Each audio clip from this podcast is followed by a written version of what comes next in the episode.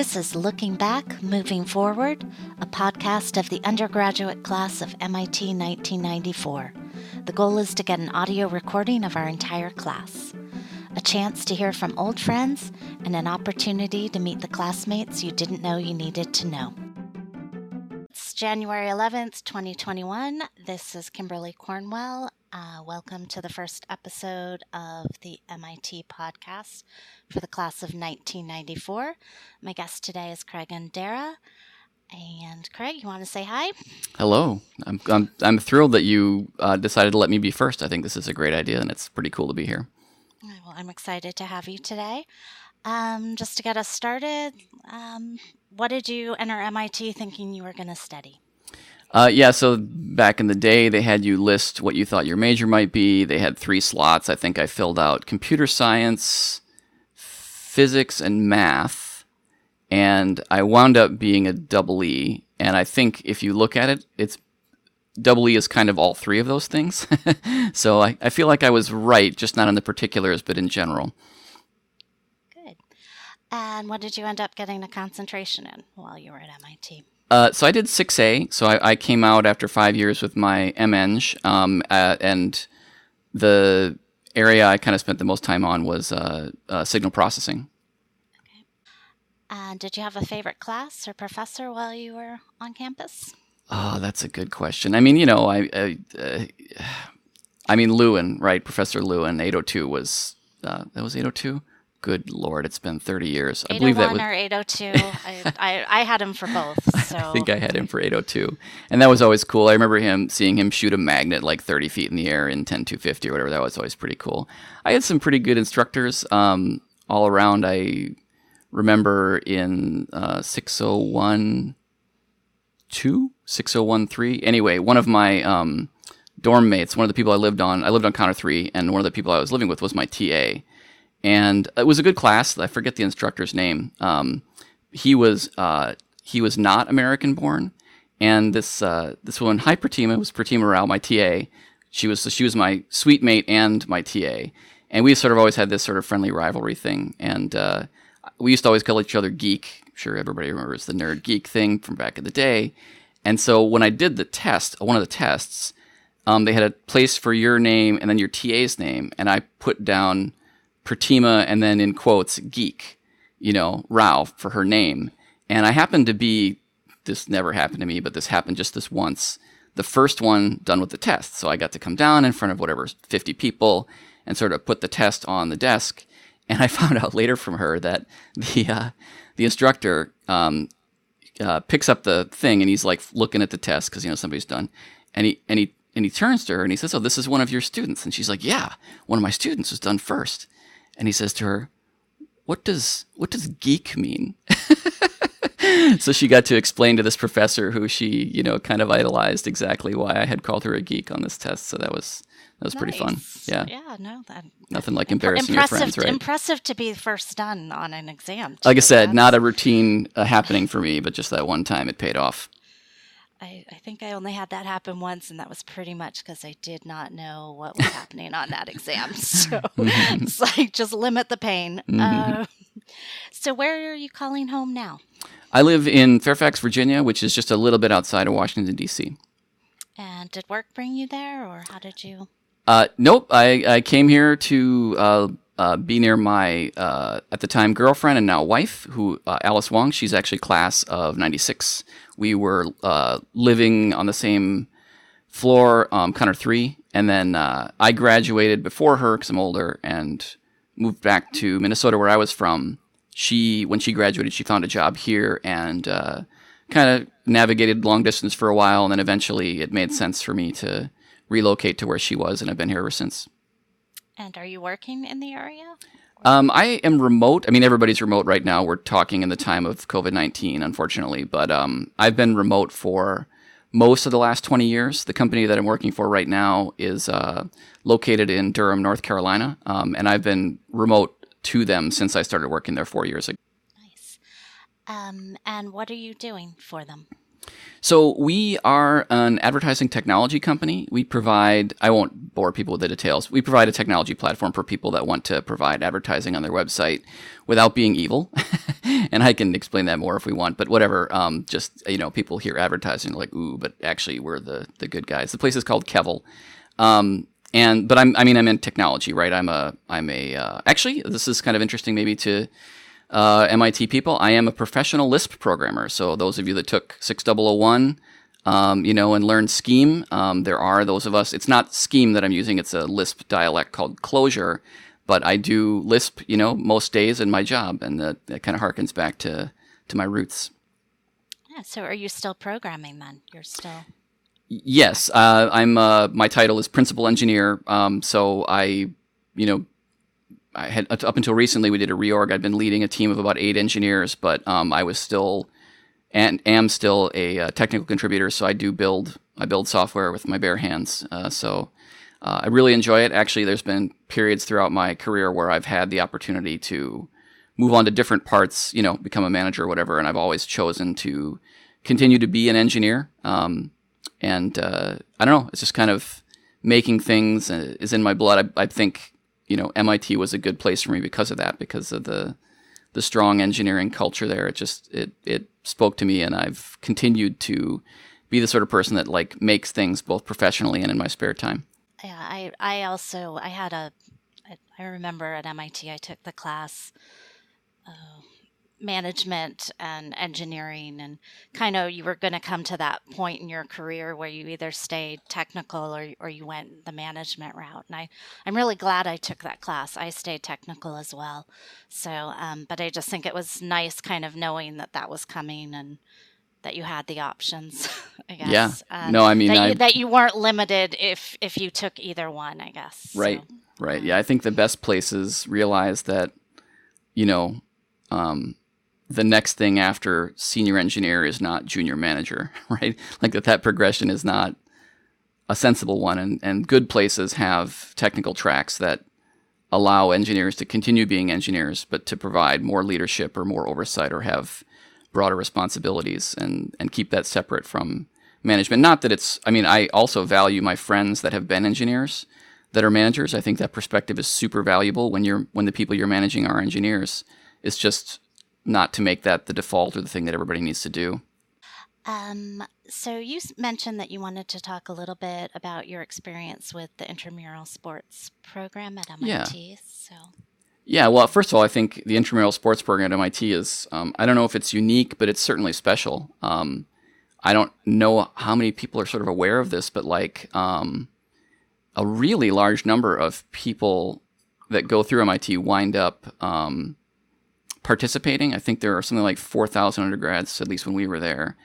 And I don't know the exact numbers, but we probably had 3,500 or more of them uh, participating in the intramural program. I actually, I, I was the intramural chair. It's, there's a committee that runs the intramural sports program there with support from the, the, the staff, but it's it's student run, and I was you know chair for a year, and I ran the intramural hockey program for a couple years on top of that, and you know just participation is is huge, um, and I spent a lot of time on it. I, I joke sometimes that I probably spent more time playing hockey at, at, MIT than I did on my major. I'm not entirely sure it's a joke actually, but um, but you know it was it was important, and we just it was just amazing to me. You know, because what's interesting about it? You, first of all, you know, of course, we all know the stereotypes of people that go to you know technical schools like MIT, right? Which is you know that whatever. I don't need to enumerate them. They're they're not, so obvious. Not so athletic. Maybe. Yeah, exactly. Might, might not come to mind. Right, but then you have that. Then you have this sort of vast participation in intramural sports. I mean, we had hundred hockey teams, like 120 basketball teams. We had, you know, I don't know what it was, 90, 85, 90 percent participation in intramural sports, and people had so much fun. I mean, I remember the uh, hockey uh, system was divided up into A, B, C, and D leagues with the the D leagues being beginners, oftentimes people that had never played before. We used to affectionately but jokingly refer to it as tripod hockey, right? You needed two skates and a stick to stay upright. And they had so much fun. I used to referee those games all the time, and it was just just a delight to referee them because people were just enjoying this activity that you know uh, they had never done before, and it was an athletic activity, and they were just out having a good time. Um, Had and, you played hockey go ahead. before?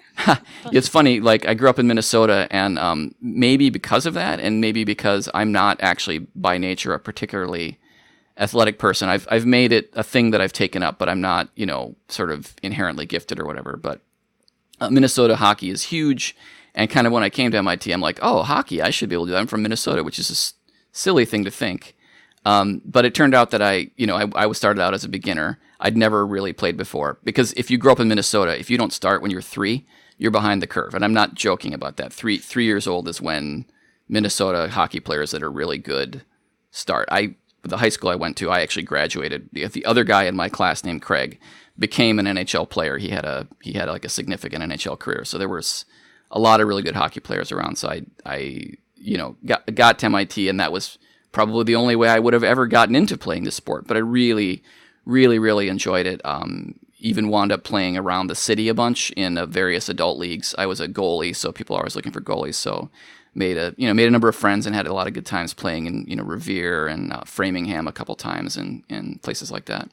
Do you still play or? Uh, you know, I mean, like everyone else in our class, I'm almost 50.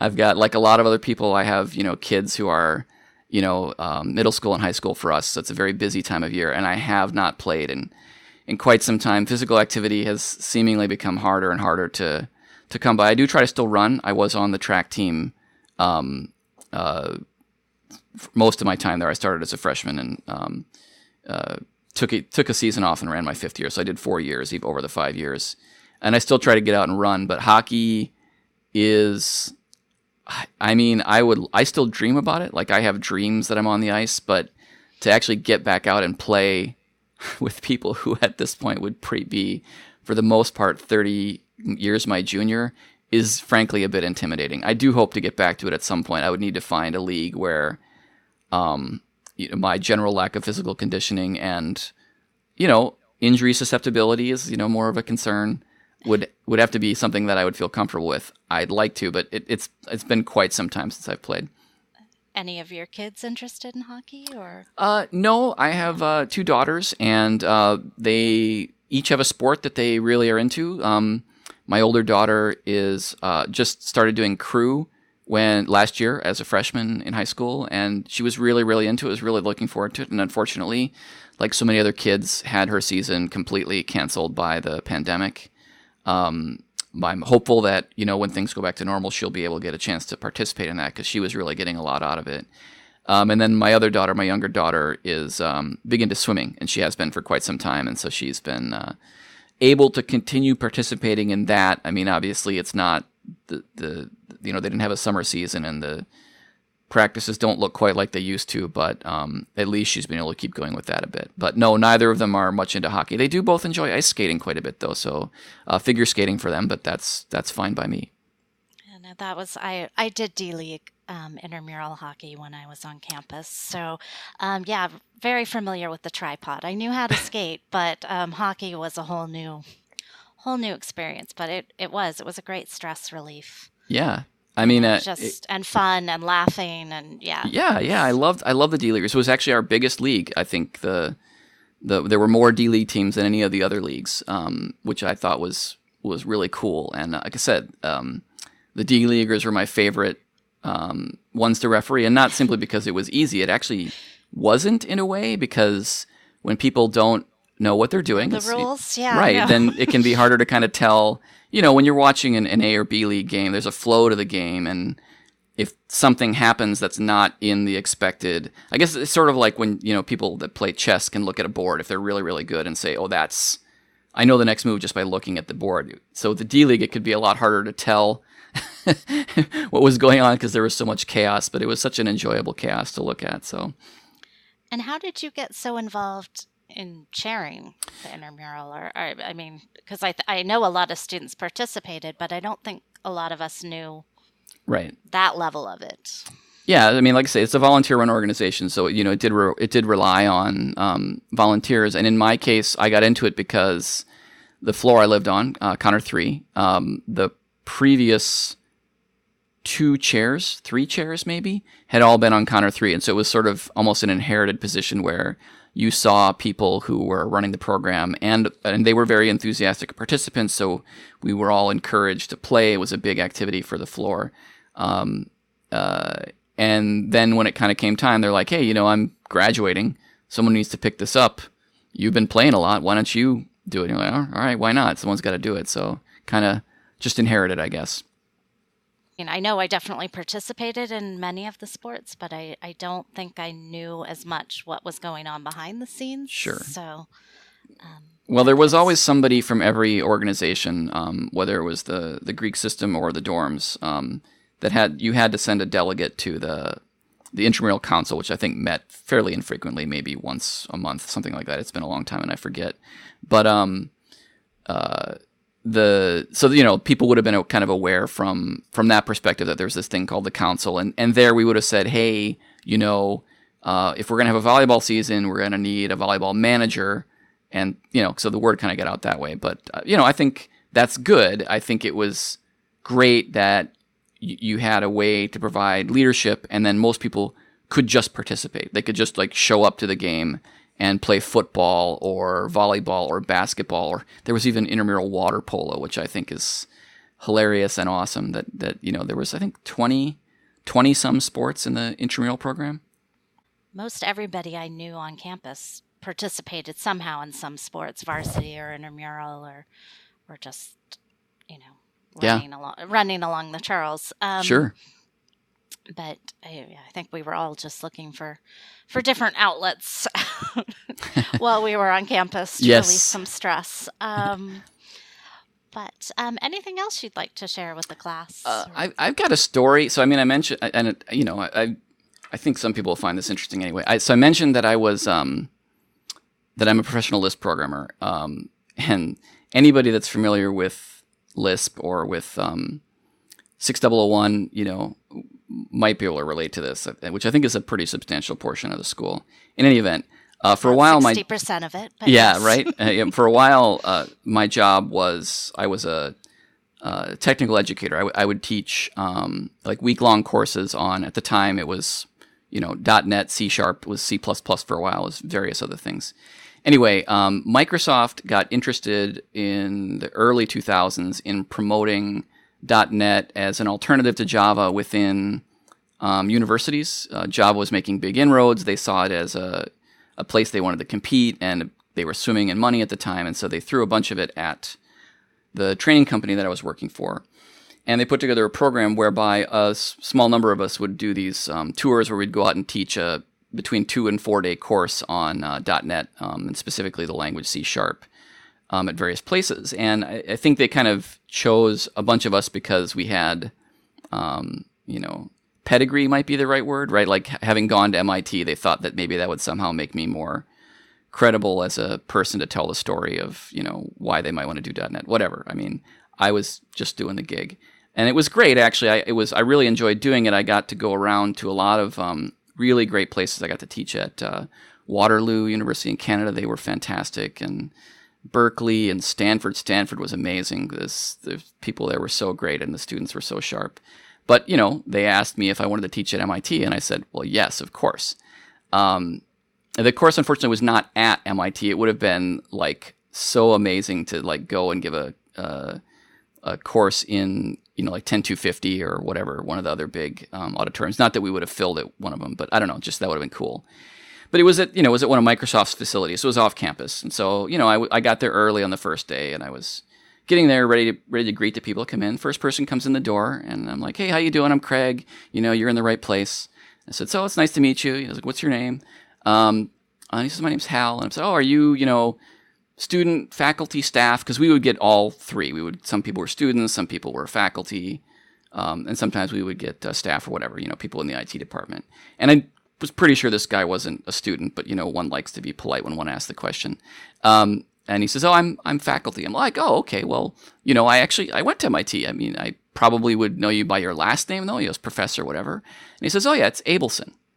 And so my mind went completely blank because, of course, this is Hal Abelson, who is one of the co-authors, along with Jerry Sussman and Ju- Julie Sussman, of Structure and Interpretation of Computer Programs, which is one of the absolute greatest books in computer science. And of course, he's one of the instructors of 6001. And I was like, all I could think of for, uh, for a seeming eternity was, oh my God, Hal Abelson is in my class, and I'm going to teach him the basics of C sharp. What on earth is happening?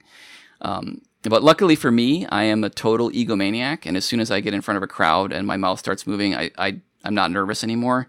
And Hal was like super nice. Everybody in that class was actually awesome. It was every, everywhere that I went on that tour, I was always really impressed by the quality of the people that came to the class. Like they would ask really good questions, they would pick up on the concepts, you know, really, really quickly.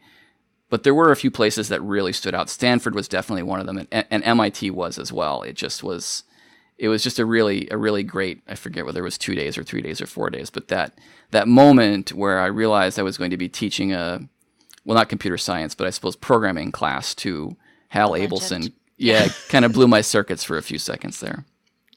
Kind of a surreal moment, but yeah. impressive. Yeah. Uh, so thank you again, Craig. I really appreciate you taking the time and sharing your stories, and hopefully the rest of the class will join. So. Yeah.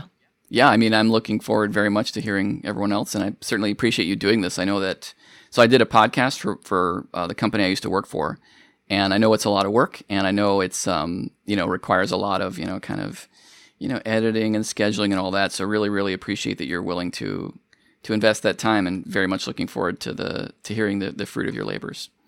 And as we perfect this, I may have you back as a guest as oh. I figure out how this system works. But I really appreciate you being the first guinea pig. Sure, anytime. And um, yeah, thank you so much.